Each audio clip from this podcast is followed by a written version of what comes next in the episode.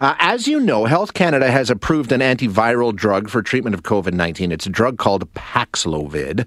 Problem is here, it's really, really hard to find this drug. And the criteria for eligible patients is pretty restrictive too. And you know, you've got a process involved. And as you know, uh, whenever you've got a process involved, you're talking about time. Well, Canada's pharmacy associations have stuck their hands up and saying, hey, hey, we, we can help. We can be part of the solution here. So we're going to ch- chat now with Jen Belcher, who is a practicing pharmacist and vice president of strategic initiatives and member relations at the Ontario Pharmacists Association. Uh, Jen, thanks so much for your time. I appreciate you joining us today. Thank you so much for having me. Um, yeah, when we take a look at this Paxlovid, and I think a lot of people are thinking, oh, finally, we've got a treatment, um, but it's really, really hard to get. Why do you think that pharmacists are sort of uniquely positioned to, to step in and fill some of the roles here? Yeah, it's a great question. Um, and really, it comes down to the access piece because in order for this medication to work for COVID 19, it needs to be started quite soon after symptom onset, so within five days maximum. Yeah. And in order to qualify for the drug um, at this point in time, people need to be tested for COVID 19 and have a confirmed infection by PCR testing. And because of the PCR testing program in place in, in some community pharmacies across Canada, um, there's a unique opportunity to use the footprint we have with the testing combine it with the medication and clinical expertise of pharmacists who, um, you know, our, our day-to-day is managing um, the appropriateness of medications and drug interactions mm-hmm. and, and so forth, and then um, have that opportunity to provide that, that rapid access in a safe and quality manner, and then, you know, help our our um, our colleagues with things like monitoring and follow up after the fact with these patients you know, like you mentioned, that really short window to sort of get people into the system, get the doses prescribed, you know, and all the testing, meet the criteria, all that process. Have you heard? I mean, are there examples where people are saying, "Well, I probably would have qualified, but it just didn't happen quickly enough for me"? I haven't necessarily on the ground um, yeah. at this point in time here in Ontario, but we also have quite a restrictive program in our province where um, you know certain eligibility criteria, um, mainly people of certain ages with disease states who are unvaccinated who qualify. So, um, because of the way in which people access the drug right now, they're not really coming to pharmacy to look for it, but I'm sure there are instances where um, there have been logistical challenges to getting it, and people maybe would have qualified but didn't have the opportunity to be assessed. You mentioned something interesting because the rules are not the same from coast to coast to coast in Canada, right? I mean, pharmacy associations in one province have different rules than another. I, I mean, that's part of the issue here, too, isn't it? Absolutely. Scope of practice is what we call it, pharmacists and a healthcare professional. So, what we're allowed to do within our um, professional designation really varies across the province. Uh, you in Alberta actually have uh, one of the uh, most expanded scopes of practice yeah. for pharmacists, where, where your pharmacist can do a lot for your patients. And we're actually quite jealous in here in Ontario um, as to how much um, Alberta pharmacists can put their, their knowledge and expertise to the test to benefit the patients that come into their pharmacies. How, how does this, would this be more of a continuation, I guess, for the role that pharmacists have been playing throughout this pandemic? Like you say, a lot of the stuff that goes into this process, you're doing already anyway.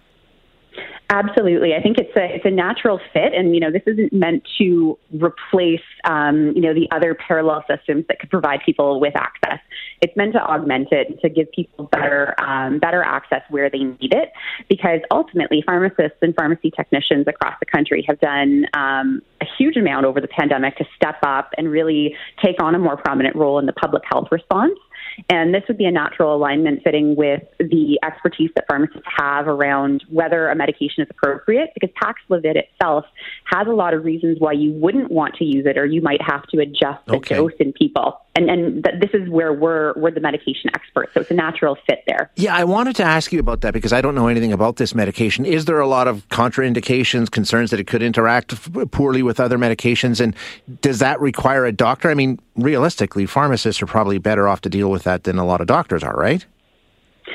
I mean, you know, it, I think both professionals are really suitable for this, but Paxlovid itself, because of the type of medication it is, that it's a combination of two different antiviral medications, uh, one of which that has significant drug drug interactions and drug disease interactions. So whether you've got um, kidney disease or liver disease, or you take medications for other common conditions, there are a lot of really important considerations that take the unique knowledge of a healthcare professional who's trained in the prescribing and assessment of medications um, which you know would would fit in line with um, you know your your nurse practitioners, your physicians, your pharmacists um, to have that assessment of that patient. Jen, as you know, uh, things move very quickly throughout this pandemic, and they don't move very quickly when it comes to bureaucracies like this. Um, are you seeing any headway made in terms of getting this into the hands of pharmacists, and or at least a recognition that yeah, maybe this is an opportunity that we can explore? In Ontario, we're having active conversations with government talking about what the barriers and opportunities are and how we can address those. So we're we're hopeful that here in Ontario, at least, we'll be able to um, play a more prominent role. Um, I can't necessarily speak to where you are in Alberta, but um, ultimately, I know that this has been on the minds um, and in conversation um, at a variety of different provincial tables because um, there are little pieces that need to be enabled in each province. They're yeah. just different from province to province. Interesting. Okay. Uh, interesting discussion. Thank you very much, Jen. I really appreciate your time. Thank you for having me. You bet. That is Jen Belcher, who's a practicing pharmacist and the Vice President of Strategic Initiatives and Member Relations at the Ontario Pharmacists Association. And, you know, I, I, the situation at hand, the problem is whenever you're talking about um, things like this and saying, okay, we've got a better way possibly of doing this. It, time is of the essence around this, right? I mean, it's the, that's what the whole problem is here. You've got basically five days to start this dose. It's got to be done, and if it's not, then then there's no point. Um, so if you're somebody that meets the criteria, first of all, you have to establish that you know you're immune suppressed, you're unvaccinated, whatever the case may be. Okay, you qualify. Now we've got to get you the dose. I mean, it goes on and on and on. And the pharmacists are saying, well, we're here and we're seeing these patients anyway, but now you're going to have to go and try and change policy for some governments. It's just unfortunately, uh, like everything else surrounding this pandemic and this situation, it's largely been playing catch up, right? That's the way that it's been over and over and over is something develops and we don't have a system in place. And I, I mean, I understand it's extraordinary circumstances. So, uh, you know, we aren't going to be prepared for everything as it emerges, but um, be nice to be out in front on one of them one time, wouldn't it? I mean, instead of playing catch up uh, every single time. For most of us, crime is something we see on the news. We never think it could happen to us until it does. Loved ones are gone, and for the survivors, the scars will never heal. I'm Nancy Hixt, a senior crime reporter for Global News. And on this season of Crime Beat, I'll take you inside some of the most serious crime stories I've covered. Season 6 of Crime Beat is available now on Spotify, Apple Podcasts, Amazon Music, and all podcast platforms.